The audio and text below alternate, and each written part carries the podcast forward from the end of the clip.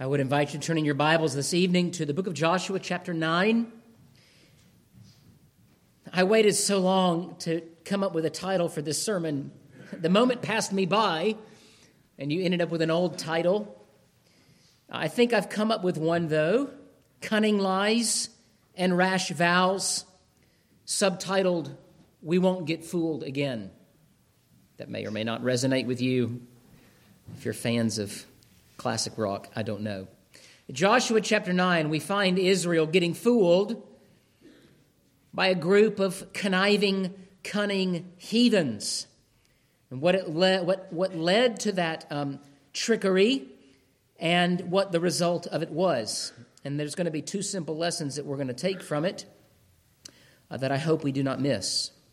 Uh, Joshua chapter 9, beginning in verse 1 And it came to pass when all the kings who were on this side of the Jordan, in the hills and in the lowland, and in all the coasts of the great sea, that's the Mediterranean, toward Lebanon, the Hittite, the Amorite, the Canaanite, the Perizzite, the Hivite, and the Jebusites, heard about it, that they gathered together to fight with Joshua in Israel with one accord. Now, that's one way of dealing with the problem, if you consider Israel a problem, is go to war.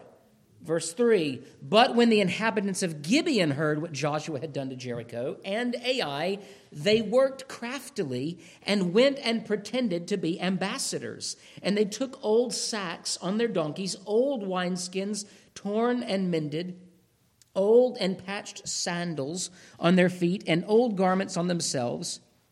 And all the bread of their provision was dry and moldy and they went to Joshua to the camp at Gilgal and said to him and to the men of Israel, We have come from a far country. Now therefore make a covenant with us. Then the men of Israel said to the Hivites, Perhaps you dwell among us, so how can we make a covenant with you? But they said to Joshua, We are your servants. And Joshua said to them, Who are you, and where do you come from? And they said to him, From a very far country, your servants have come because of the name of the Lord your God, for we have heard of his fame and all that he did in Egypt, and all that he did to the two kings of the Amorites, who were beyond the Jordan, to Sihon, king of Heshbon, and Og, king of Bashan, who was at Ashtaroth. Therefore, our elders and all the inhabitants of our country spoke to us, saying, Take provisions with you for the journey, and go to meet them, and say to them, we are your servants. Now, therefore, make a covenant with us. This bread of ours we took hot for our provision from our houses on the day we departed to come to you. But now look, it is dry and moldy, and these wineskins which we filled were new, and see, they are torn. And these our garments and our sandals have become old because of the very long journey. Now listen. Then the men of Israel took some of their provisions, but they did not ask counsel of the Lord. So Joshua made peace with them and made a covenant with them to let them live, and the rulers of the congregation swore to them. And it happened at the end of three days, after they made a covenant with them, that they heard that they were the neighbors who dwelt near them. Then the children of Israel journeyed and came to their cities on the third day. Now their cities were Gibeon, Chephirah, Beeroth, and Kirjath Jearim. But the children of Israel did not attack them because the rulers of the congregation had sworn to them by the Lord God of Israel, and all the congregation complained against the rulers. Then all the rulers said to all the congregation, We have sworn to them by the Lord God of Israel. Now, therefore, we may not touch them. This we will do to them. We will let them live, lest wrath be upon us because of the oath which we swore to them. And the rulers said to them, Let them live, but let them be woodcutters and water carriers for all the congregation as the rulers had promised them. Then Joshua called for them, and he spoke to them, saying, Why have you deceived us, saying, We are very far from you, when you dwell near us? Now, therefore, you are cursed, and none of you shall be freed from being slaves, woodcutters and water carriers for the house of my God. So they answered Joshua and said, Because your servants were clearly told that the Lord your God commanded his servant Moses to give you all the land and to destroy all the inhabitants of the land from before you, therefore we were very much afraid for our lives because of you and have done this thing. And now, here we are, in your hands. Do with us as it seems good and right to do to us. So he, that's Joshua, did to them and delivered them out of the hand of the children of Israel, so that they did not kill them. And that day Joshua made them woodcutters and water carriers for the congregation and for the altar of the Lord in the place which he would choose, even to this day. Let me pray now for the blessing of the preaching of God's word. Lord, we come to you. And we ask as we open texts like these that we would be wise and seeking to understand what you would have for us today. Your covenant community, centuries removed, and yet we are still called to walk in wisdom, to not be duped by the craftiness of this world, but to consult your will, your word, in all things. Help us then, Lord, to sit at your feet tonight and learn the way of righteousness, we pray, in your name. Amen.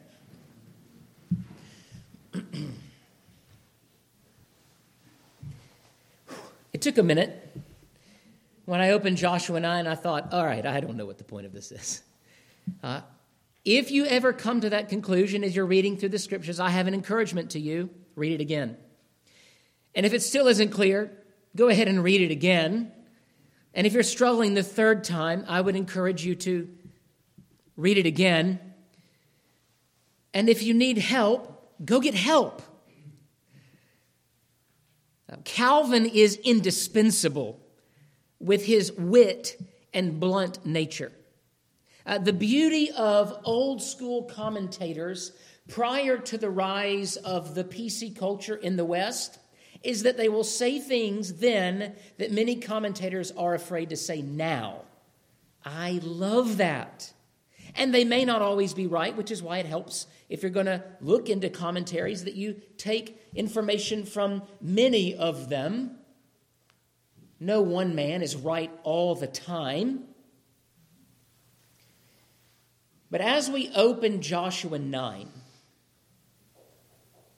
what I want us to see is that peace with God, as the world is concerned, and peace with men, as the church is concerned, that is, peace moving in two different directions, cannot be achieved through mere human means.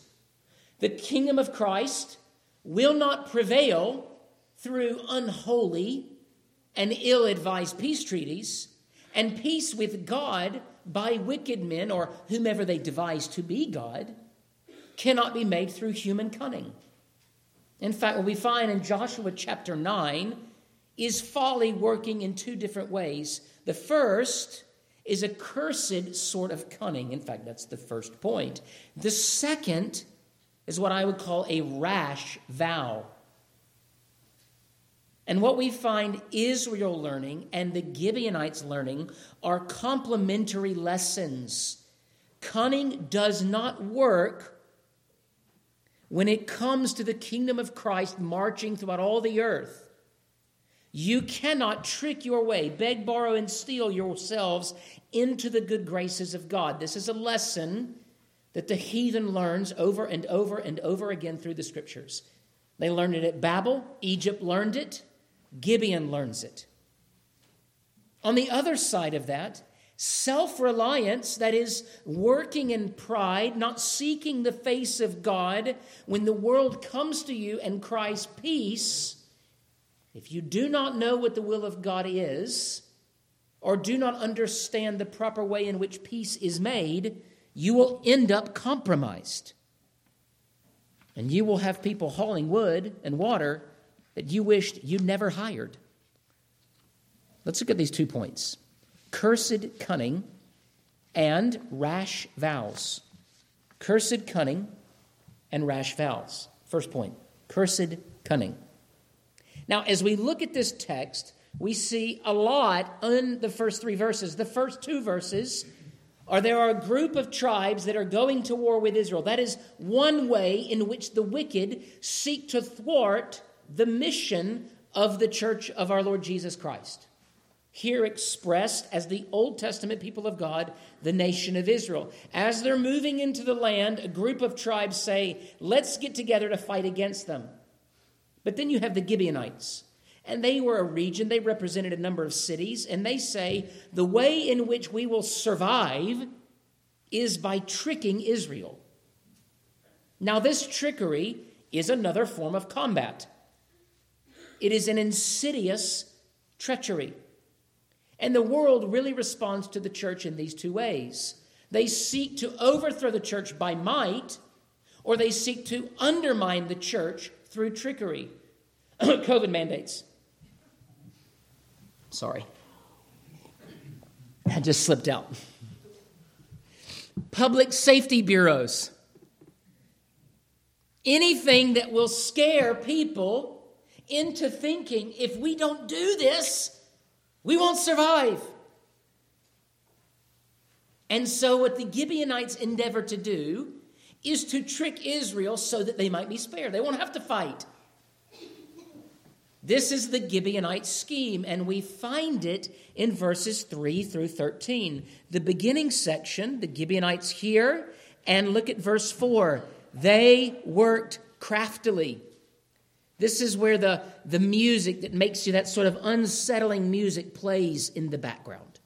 Here they are scheming. And what they do is they dress up as though they have traveled a long way to meet the Israelites. Why? Because they heard. They heard that Israel is marching through the land, and if they do not do something, Israel will march over them. They will conquer the cities because God has given them a very clear directive in the book of Deuteronomy to wipe out all of the tribes in the land, in the land of Canaan that was theirs given to them by God. Now, what we must do is we must, as we look at the Old Covenant people of God, or the Old Testament people of God and the New Testament people of God, is interact with the way in which God revealed himself to them and to us. So when your session is endeavoring to pave a parking lot, we do not bring in the priests and use the Urim and the Thummim and cast lots to decide which paver to go with. We don't do it that way. We get quotes and we endeavor to make the wisest decision possible. In the Old Testament, if Israel was endeavoring to do something, certainly something that was commanded by God, and to walk in the way of wisdom, they would look for direct intervention oftentimes. And the priests would come and they would cast lots in order to lead Israel in the way that they should go by the commands of God. And so, what we have in these opening verses is a kind of setup, a narrative setup.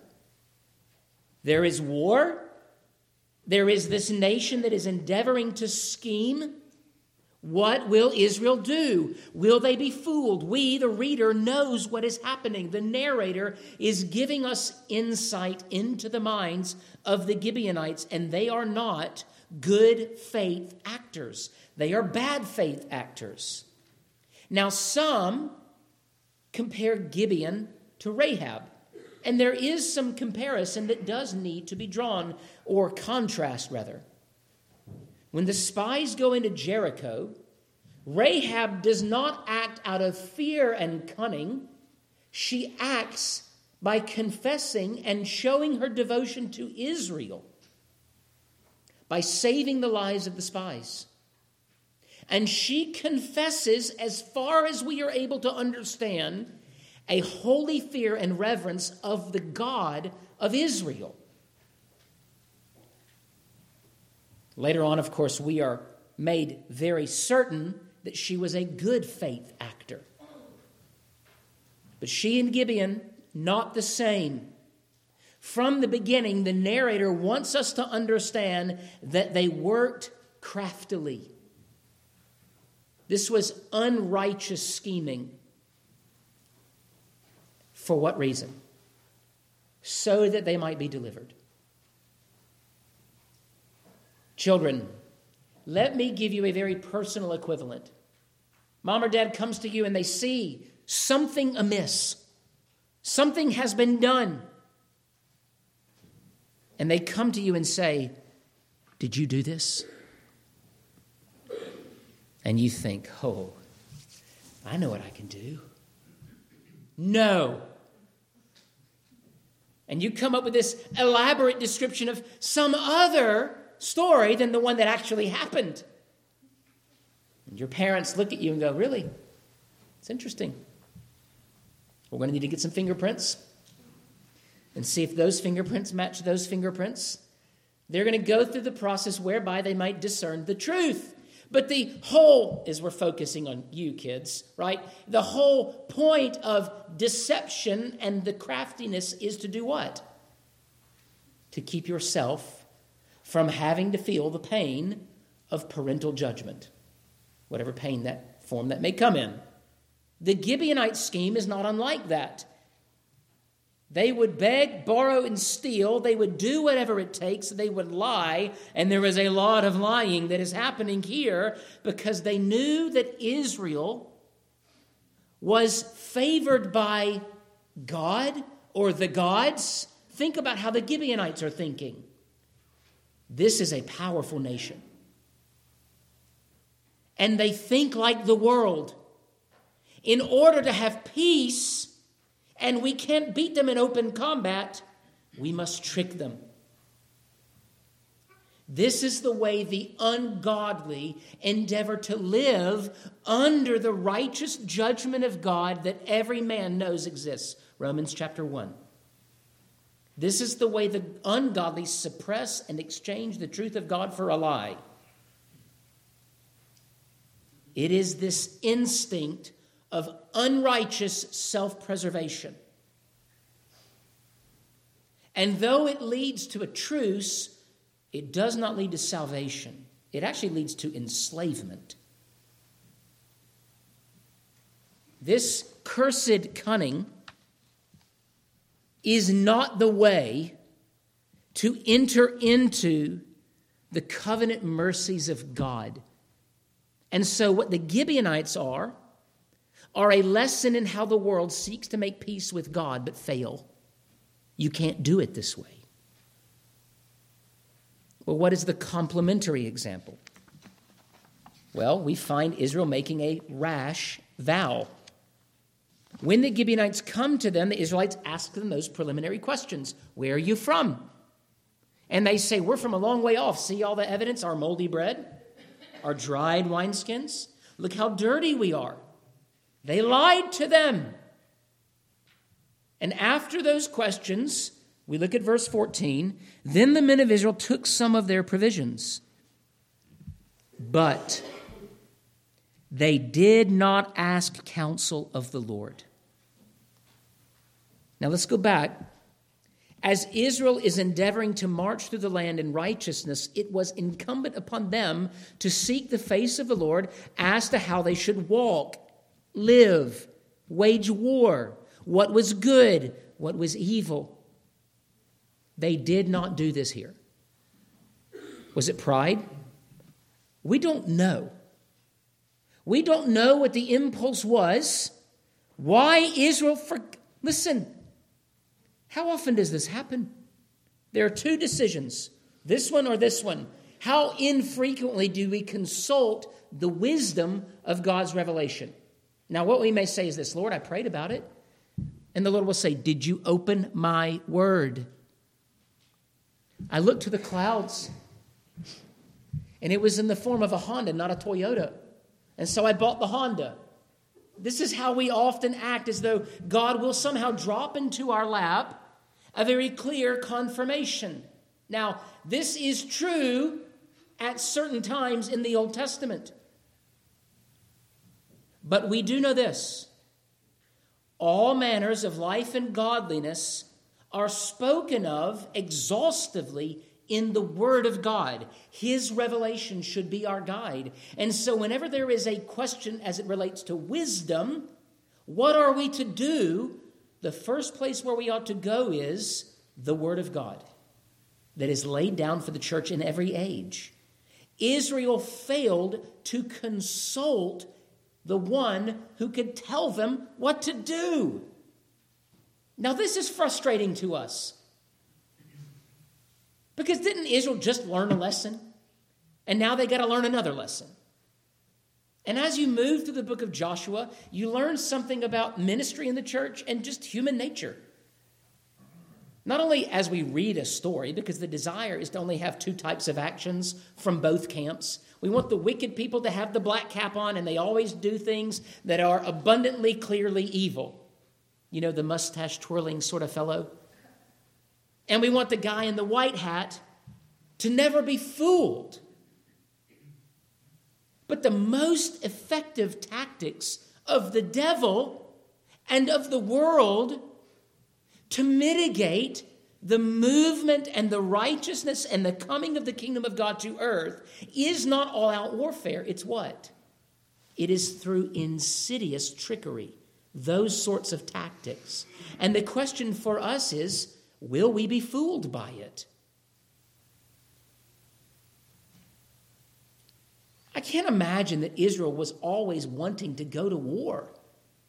If there's somebody that says, hey, hey, hey, we don't want to go to war with you guys. Okay. But the fundamental mistake was that they failed to consult. They did not ask counsel of the Lord. And so what did they do? They made a rash vow. They did not consult with the Lord. They sought to make decisions apart from the directives that God said He would give them and so they were tricked. And then when they realized it, and they went to the cities, they realized not only were they close, but now that they've made a covenant and entered into this vow, it would be wicked to go back on it. Rash vows are a problem. In fact, our confession speaks to avoiding such vows. Children, this means don't say, I promise all the time, especially when you're really good at promising things and not delivering upon them. Parents, too. Vows are serious. But they vowed improperly, they vowed foolishly, they vowed disobediently. And had they sought the face of the Lord, they could have avoided this very problem. And so now they're in this conflict. And so what must they do? Well, they cannot be part of Israel because the Gibeonites have no intention of worshiping and serving the God of Israel. They're not there because they want to be worshipers, they're there to save their hides. And so, what does Joshua say? Well, we won't kill you, but you will be our slaves forever. Now, this is not salvation. This covenant that Joshua made with Gibeon was not a covenant that God made with Gibeon to make them Israelites. The lesson that we learn from that is this that what the world needs as it relates to covenant with God is not a covenant that the world is willing to make. They just want to survive. But the covenant that the church should enforce upon the world is a covenant that requires them to enter into the terms as God has defined. Let me give you another example. You have a session who has been charged by God to maintain right order and membership in the church. And when we look at the visible church, you are either in it or out of it. There's no one halfway in, halfway out. And the means by which you enter into the visible church is by profession if you're an adult, or by baptism if you're a child. But everyone that is a member of the visible church is joined to her under the name and banner of Christ Jesus. And so, for instance, let's say someone is visiting and they come to Reformation and they have let's say, nefarious intent. The session has been given to the church of the Lord Jesus Christ to suss out what that may be. And let's say this session begins to interview such a person. And they ask them questions related to biblical knowledge and understanding. Who is the Lord Jesus Christ? And is he your Lord? And let's say that person says yes, yes, yes to all of those questions. Then what the session has done is rightly parse, is rightly um, work as those given as sheepdogs, uh, if you will, of the sheep, as guardians of the visible church to make sure that the wrong ones are not allowed in. Wolves. In fact, I know of a case right now in a church where someone has come into the church, has joined the church, but has begun to espouse among the ranks of believers Unitarian theology. He's a Gibeonite. if the church just wanted to make it easy, they could say, listen, just don't teach what you're teaching, just be quiet. What should they do? What ought they do? Get out of here. If you will not make peace with God on God's terms, you cannot be a member of this visible church. And so, one of the applications for the church today is one of the ways in which Satan seeks to diminish and attack the testimony, the purity, and the peace of the church is by bringing in those who would undermine the covenant community, the peace and purity of it, through trickery and treachery. Or by those in power elsewhere seeking to diminish the peace and purity of the church by offering her bribes in lieu of open conflict. Which is why I did the whole under my breath thing. And we need to know the plot. Because it isn't just man against man, orthodoxy versus unorthodoxy. It is Christ versus Satan and the powers of good and evil in spiritual heavenly realms. And here we are on earth endeavoring for the sake of Christ to bring about the fulfillment of his kingdom. And there will come at times open conflict and war. And then there will come times where Satan endeavors to creep in and compromise the mission and work of the church by promising or offering a treaty that we ought not to take.